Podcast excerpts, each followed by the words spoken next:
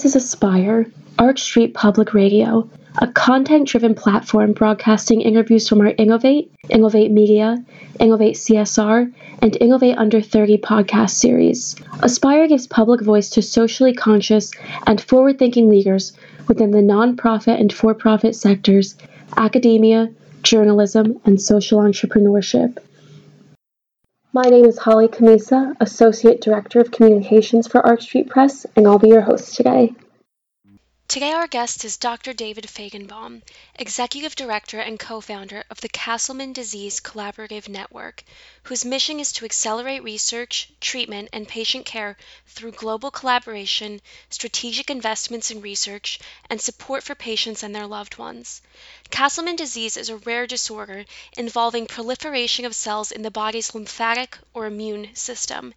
David and CDCN have taken an innovative approach to overcome many hurdles in the field of Castleman disease. David Fajgenbaum has been battling Castleman disease since 2010. He received a BS in Human Sciences with distinction from Georgetown University. As an undergraduate, he was awarded USA Today's 2007 Academic All-American First Team honors. He studied for a master's in public health from the University of Oxford as the 2007 Joseph L. Allbritton Scholar. David earned his MD from the Raymond and Ruth Perelman School of Medicine at the University of Pennsylvania and his MBA from the Wharton School. At Wharton, he was the Irwin D. Mandel Fellow and recipient of the William Kissick Scholarship, Joseph Wharton Award, and Eilers Healthcare Management Award. Before CDCN, David co founded the National Students of AMF Support Network, a nonprofit organization dedicated to supporting college students grieving the illness or death of a loved one. David, it's a pleasure to have you with us today. Thank you so much for having me today, Holly. Did you have any experiences growing up that led to your decision to pursue science and medicine? Yes. Uh, growing up, I always was very interested in exercise and health and prevention. And I went to undergrad at Georgetown with the idea that um, I would do sports medicine uh, and I would study health and nutrition. But just a couple weeks um, before my freshman year began, my mom was diagnosed with brain cancer, and that really refocused me. Um, uh, because of how difficult it was to see what she went through with cancer, it focused me on wanting to actually attack cancer and to actually pursue hematology oncology instead of um, general health uh, and wellness medicine. You have an extensive educational background, including several degrees. What inspired this? So, uh, I knew I wanted to become a doctor during college, as I mentioned, um, when my mom became ill with cancer, and I decided to focus on on cancer and taking down the disease. Uh, in order to do that, I felt like I really needed to, to go to medical school um, to be able to treat patients and, and advance research. So I knew I wanted to go to medical school, um, but before I went to medical school, I uh, received a fellowship um, or was accepted for a fellowship to study at Oxford and to study cancer prevention at Oxford and I was really excited by the opportunity uh, to look at a big from a big picture level at how do you um, how do you use public health or, or population level interventions to really uh, make an impact against cancer. Um, so it made sense to do that. And then, of course, I, I, went to medical school. And in medical school, I observed as I conducted Castleman disease research that the greatest hurdles in the way of progress for biomedical research are actually business problems. So there are issues with people not collaborating, the issues of poor overarching strategies, uh, inefficient use of funding, inefficient use of tissue samples, and these actually have nothing to do with science or technology. They're really all business problems. They're managerial problems. So that's what then drove me to do uh, my fourth degree, which was um, the MBA at Wharton. It's fascinating to hear you describe these real world experiences you gained as a student, sort of outside and beyond the classroom. I'm wondering how your time as a student ultimately contributed or led to your co founding CDCN. For the exact same reason that um, that I wanted to do the MBA and to establish, or wanted to do the MBA to pick up the skills needed to um, to overcome those hurdles in biomedical research was, was the same reason that I wanted and I decided to found the CDCN. So the CDCN, the Castleman Disease Collaborative Network, as you shared during the intro, is dedicated to overcoming hurdles in biomedical research to accelerate research for Castleman disease. And so we built a global community of physicians and researchers. We had the community prioritize research. And now we're recruiting the top physicians and researchers from around the world to conduct our priority studies. And this kind of, um, I guess, systematic approach or collaborative approach uh, has been able to make a, a, lot of progress for Castleman disease. And I would I would have to say that that my training in my MBA really helped to mold and shape um, the direction that we took the CDCN. I provided a very basic description, but could you talk a little bit more about Castleman disease, what it is, and what are the symptoms and the course of the disease that patients may face? Sure. So Castleman disease uh, is a fairly wide-ranging disease. Some patients will present with a single enlarged lymph node and flu-like symptoms, whereas other patients on the other end of the spectrum will present with enlarged lymph nodes throughout their body and complete multiple organ system failure. So every organ shutting down. And of course, there are patients all throughout the gamut of that spectrum. So from flu-like symptoms to sepsis-like organ failure. And at the heart of Castleman disease, even um, all the way across the spectrum, is an activated immune system that releases proteins called cytokines. And those proteins um, cause organs to shut down. So what we're trying to figure out is what is it that turns on the immune system in the first place and how do we stop it? So Castleman disease, as I said, is a wide-ranging disorder. Castleman disease uh, is about as common as ALS. There are about 5,000 new cases a year in the U.S.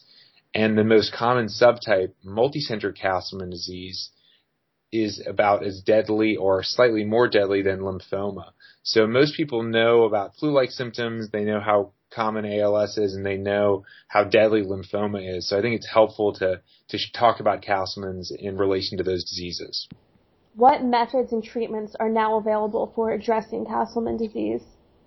Um, so really exciting news. Uh, about a year, a little over a year ago, uh, the Castleman disease community got its first ever FDA approved therapy. So for the first time ever, there's an approved treatment for Castleman disease called siltuximab uh, and it's a targeted therapy with very low side effects, and it's very effective. Um, I was fortunate; I got to actually serve on the um, advisory board for the development of that drug. Uh, so that drug is now available. Uh, what we're also doing is trying to still understand what is it that actually causes the immune system to get activated, what other proteins are being released by the immune system, with the, the, the main reason being that the drug I just mentioned, siltuximab, is only approved for one of the three types of subtypes of Castleman disease. It's only approved for HHV8 negative MCD. Uh, and it's only effective in a portion of those patients. So we are trying to understand what is it that causes the immune system to become activated so that we can identify additional therapies that will work for those patients who don't respond and also for the other subtypes of Castleman disease that the drug is not approved for. And I would say that the progress that's been made in that realm is pretty exciting as well. Uh, when I uh, first began conducting Castleman disease research about three years ago, I um, the, the, medical field really believed that Castleman disease was a disease of the lymph nodes, um, as opposed to a disease of the immune system. And the reason that's really important is that when we thought it was a lymph node disease, um, chemotherapy was really believed to be the only option. You needed to kill and, and destroy the lymph node cells. Um, but now that we think about this as an immune cell or an immune system disorder, there are a whole host of drugs that target the immune system and suppress the immune system. So as we learn more and more about how the disease works, there actually may be drugs that are already approved for other diseases, for autoimmune diseases, for transplant rejection, that actually may be very effective for Castleman disease patients, um, but don't currently have an effective therapy. Well, it's inspiring that it sounds like there's a very clear and hopeful path for the future. That's exactly right. David, how has your experience been working to cure and research and better understand a disease that you yourself have? It's um, hard to describe um, what it's like.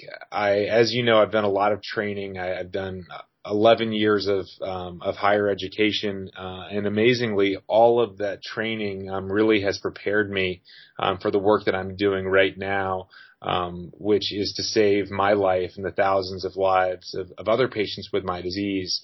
Um, so you can imagine it's uh, um, it's the ultimate uh, it's the ultimate challenge to um, to go into a profession where um, your life is on the line and the success of your of your academic and your career um, actually your life depends on it and the lives of thousands of people that I've gotten a chance to meet many of them um, are also hoping that our work will help to cure them and save their lives. Um, so it's the ultimate challenge, um, but it also is the most rewarding uh, and the most incredible thing um, to be able to be a part of a team where we are all working together day and night to solve this disorder. When and how did you decide to co-found CDCN? I decided at the beginning of my fourth year of medical school. Uh, I became sick in my second year of medical school um, and spent about six months in the hospital and uh, was on medical leave for about a year.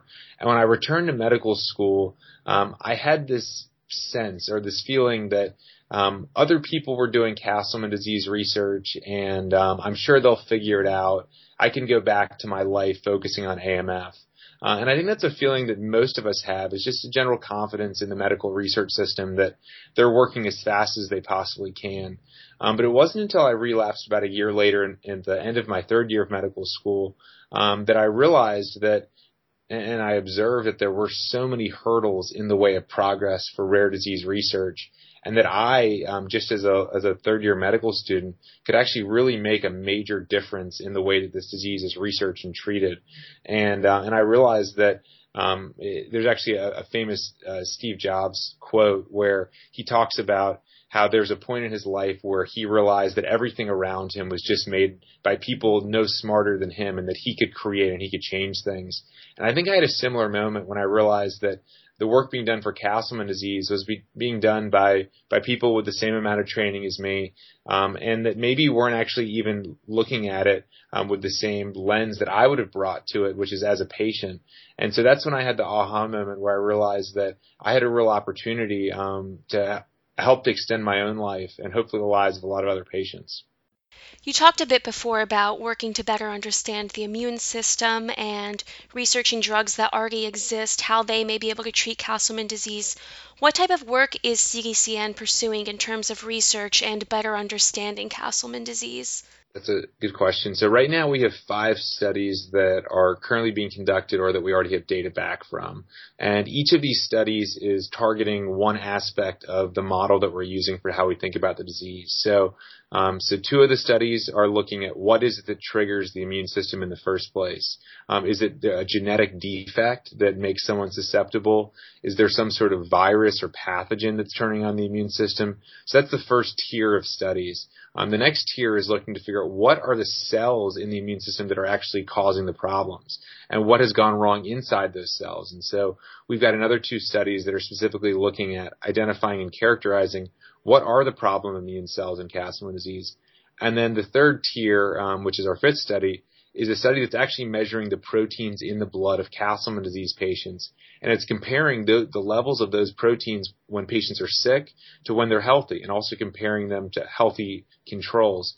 And what we hope to do with this, this third tier or the fifth study I mentioned is to identify what are those proteins in the blood that are released by immune cells and that are causing these organs to shut down. Because those proteins may actually unlock what it is that causes this whole problem. And there actually may be a drug that already exists that targets those very proteins. Because as I mentioned before, um, there have been decades worth of drug development for autoimmune diseases and also for transplant rejection drugs. So there are a host of drugs that are available. We need to figure out what it is that's the problem, and, um, and the first thing we'll do is look to see what already exists, which is a bit different from the typical um, biotech approach, which of course is you want to find the problem, um, but then you want to develop a drug um, to solve it. In our case, we don't want to develop a new drug. That takes too long and too many resources. Um, ideally, we want to deploy a drug that already exists. That's really interesting.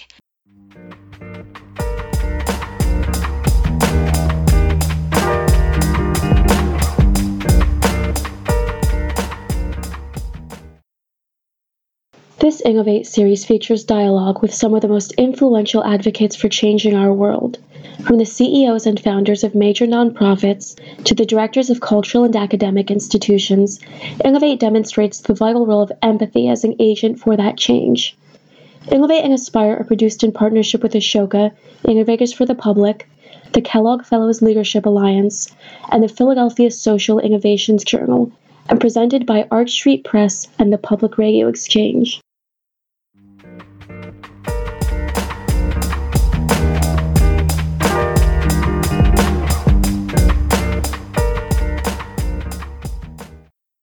We now return to our Innovate interview with Associate Director of Communications Holly Camisa and Dr. David Fajgenbaum, Executive Director and co-founder of the Castleman Disease Collaborative Network. How did you come to found CDCN's team, and what is it like to work collaboratively to try to tackle such a tremendous problem? Assembling the team has been um, has been a lot of hard work and it's been tough. Um, we have an incredible team. Uh, we right now have 28 scientific advisory board members from all over the world Japan, New Zealand, France, UK, uh, all over the US. Really uh, an incredible team that helps to set the vision or does set the vision for the organization. And then we have a 35 member leadership team. And so these are 35 team members um, with backgrounds ranging from um, being physicians to being MD PhDs to being business school students um, that are all helping in, in, in their own unique ways. And so it was difficult to assemble that team because we've had to find really motivated folks that have some sort of connection to Castleman disease. Um, but uh, we have assembled a great team, and, and, we're able to make really exciting progress thanks to um, both the great advisory board and also our leadership team. What progress have you seen in the field of Castleman disease because of CDCN's work? Sure. So when I was first diagnosed in 2012, I mentioned this briefly before, but we used to think that lymph node tumors caused the problem. Lymph node tumors turned on the immune system. The research I did and published uh, in my last year of medical school actually uh, proposes an entirely new model where it's not that the lymph node tumors turn on the immune system, it's actually the immune system that causes the lymph nodes to grow.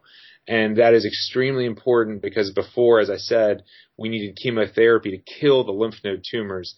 Now that we think about it as actually immune system turning on the lymph node enlargement, now we can start thinking about targeting the immune system with immunosuppression. And that is a major breakthrough, um, both in the way that we research the disease, because now it has uncovered a whole slew of additional studies that can be done but it also um, will change the way the disease is treated because rather than just thinking chemotherapy um, or cytokine targeted therapy were the only options, now we can consider a whole host of immunosuppressants. What partnerships does CDCN hold and how do they work? Yeah, so we've partnered um, with academic institutions and also with pharmaceutical companies, uh, specifically UPenn's Orphan Disease Center, uh, which I'm affiliated with. Um, we're actually uh, putting together a matching grant program right now where CDCN puts up half the money, Orphan Disease Center puts up the other half, and then we have an expert group that actually determines where the money will go. Um, we also have worked very closely with Janssen Pharmaceuticals. I mentioned that they uh, have developed the first and only FDA-approved therapy, um, which has been a major breakthrough for the field, the probably the biggest breakthrough that we've ever had. So we've worked very closely with them to hold meetings to educate physicians about Castleman disease. And we're also uh, currently working on a couple collaborative research projects that we're really excited about. What is CDCN's approach to handling patients and their families and those more sort of personal interactions? When we first set out, we consider ourselves a research network. So we were here in our minds just to accelerate research, and we felt like we would help patients by advancing treatments for patients.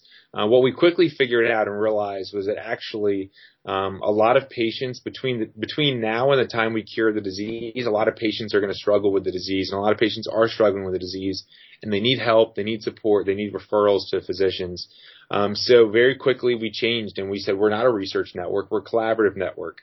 Research is a big part of what we do, but we also are here to support patients and to help to give them referrals to experts around the world, to help answer questions about the disease, and, and, to just be there for them. And so we have a really great uh, patient engagement team that's actually led by a patient, Raj himself. And, um, and so we set them up for referrals, we connect them with other patients, and we give them the information that they need.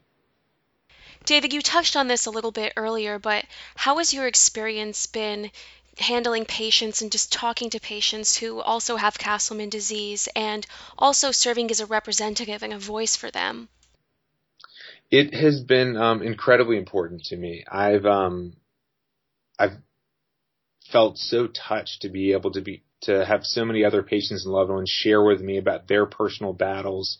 Uh, I probably the, the the one that maybe uh, are the two that really um, tug on my heart the most and just drive me forward even more and focus me even more is a little three-year-old girl in Dallas, Texas, or just south of Dallas, Texas, um, who right now is struggling with Castleman disease.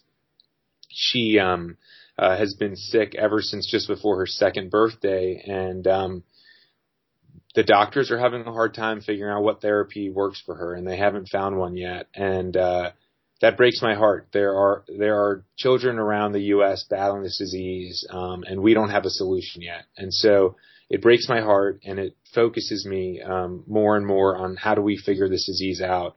I, I also mentioned that there's a 13 year old girl who passed away a year ago at Mass General, um, Harvard's teaching hospital, from Castleman disease, and um, uh, that breaks my heart just as much or, or more than than our, our three year old in Dallas because um, this is a young person who had her whole life ahead of her, um, but this disease took it from her. And so uh, I see what we're doing as um, essentially acting like detectives and trying to figure out this disease that has taken other people's lives. Um, and it leaves clues. Every single patient that's diagnosed with Castleman disease every blood sample, every lymph node sample has information about the disease.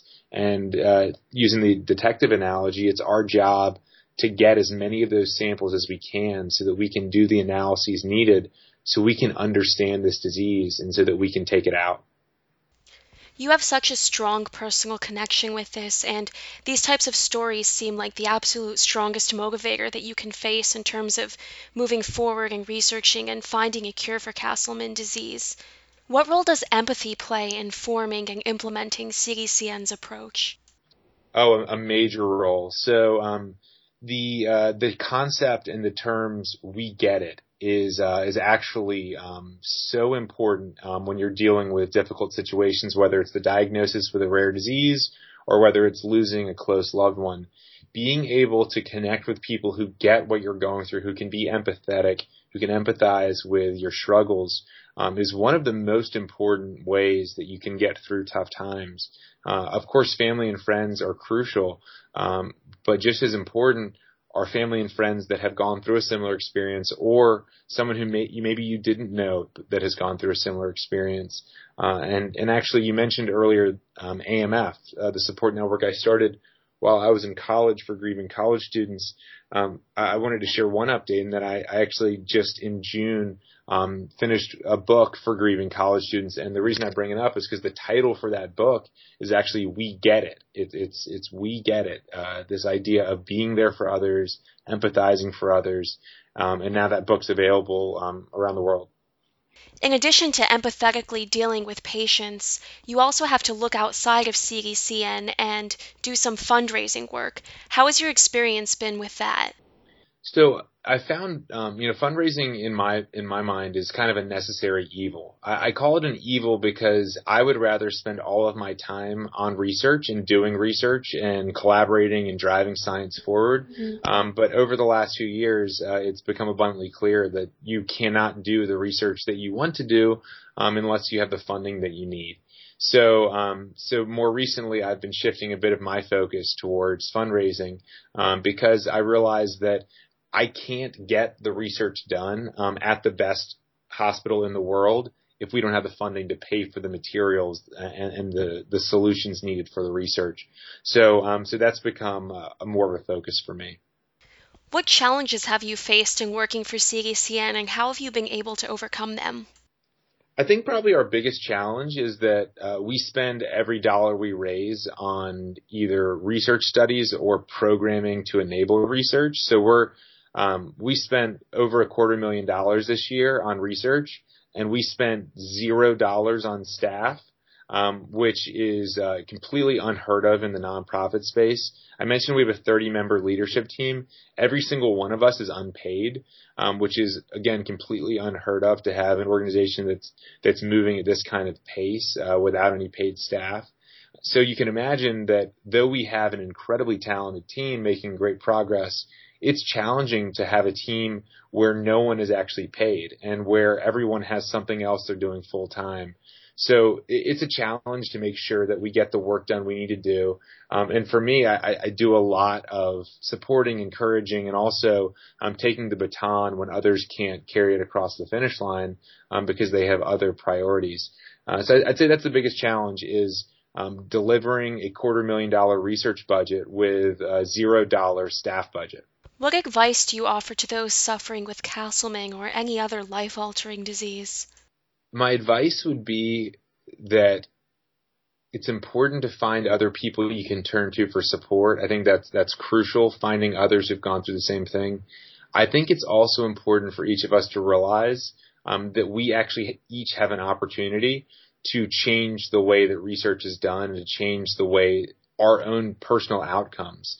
Uh, regardless of what our backgrounds are, uh, we have people from all walks of life that are part of the CDCN um, that volunteer their time, and their time actually makes a real difference. In aggregate, we're going to change the life expectancy for this disorder just from a bunch of volunteers, patients, and loved ones getting together.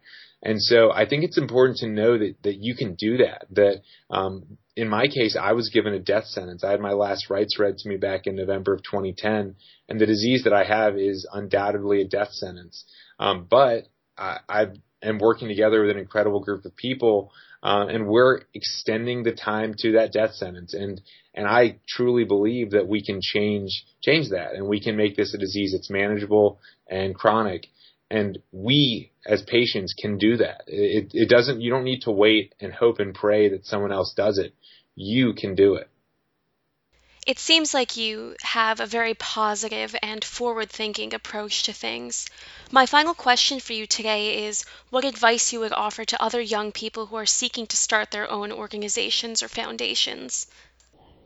I think um, uh, one important thing uh, to keep in mind uh, so I, have now started two of these social um, initiatives over the last 10 years. And um, I think it's really important before a young person starts a foundation um, to spend time looking around at what foundations currently exist there's actually um, quite a bit of redundancy in the nonprofit space. And actually, when I started the CDCN, um, I very quickly found that there is another organization in the Castleman disease space called Castleman's Awareness and Research Effort. And rather than having a competing organization, we actually merged within a couple months of creating the CDCN. I think that's an important lesson for a lot of young people is we are very ambitious in this in the same advice I gave earlier, which is you can change um, you can change the world. I think it's important to remember that there are other people currently working to change the world, and that the more we can do to team up with other people, um, the better off that we'll all be. So spend some time looking to see what are other people doing, how can I contribute to what they're doing before saying I want to create something separate on my own. David, thank you for being our guest today. The best way to reach David and to support the Castleman Disease Collaborative Network is through cdcn.org. Click on the webpage links above this podcast. Well, thank you for having me, Holly. It was a pleasure to chat with you, and uh, I hope that anyone listening will consider either joining the CDCN, potentially in a volunteer role, or contributing financially to our research. Because once we knock out Castleman disease, uh, we're going to try to apply this approach to many more rare diseases. Thank you for joining us today. Our library of interviews and a range of further resources may be found at archstreetpress.org or prx.org.